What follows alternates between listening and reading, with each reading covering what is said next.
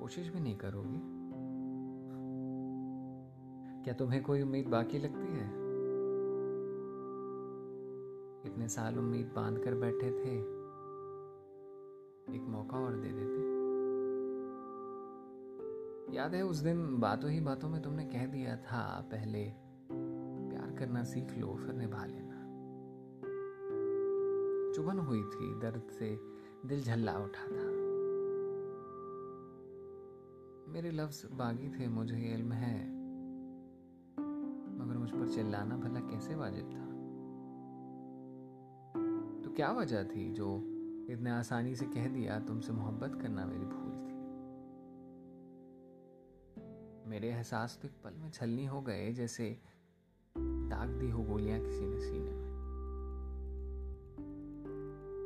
फिर भला कैसी तहजीब थी जब मेरी आवाज़ को दबाने उठा लिया था तुमने अपना हाथ? और उकेर दी थी उंगलियाँ मेरे गालों पर, जिन्हें तुम प्यार से कभी चूमा करते थे? जानता हूँ। जानता हूँ ये शायद माफ़ी के काबिल नहीं। मगर अब साथ रह सके, ये और मुश्किल सा लगता है। कैसे रहोगे बिन मेरे बताओ?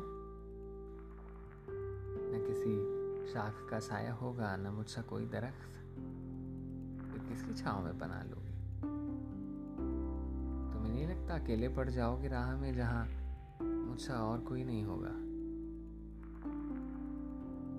फ़र्क नहीं पड़ेगा।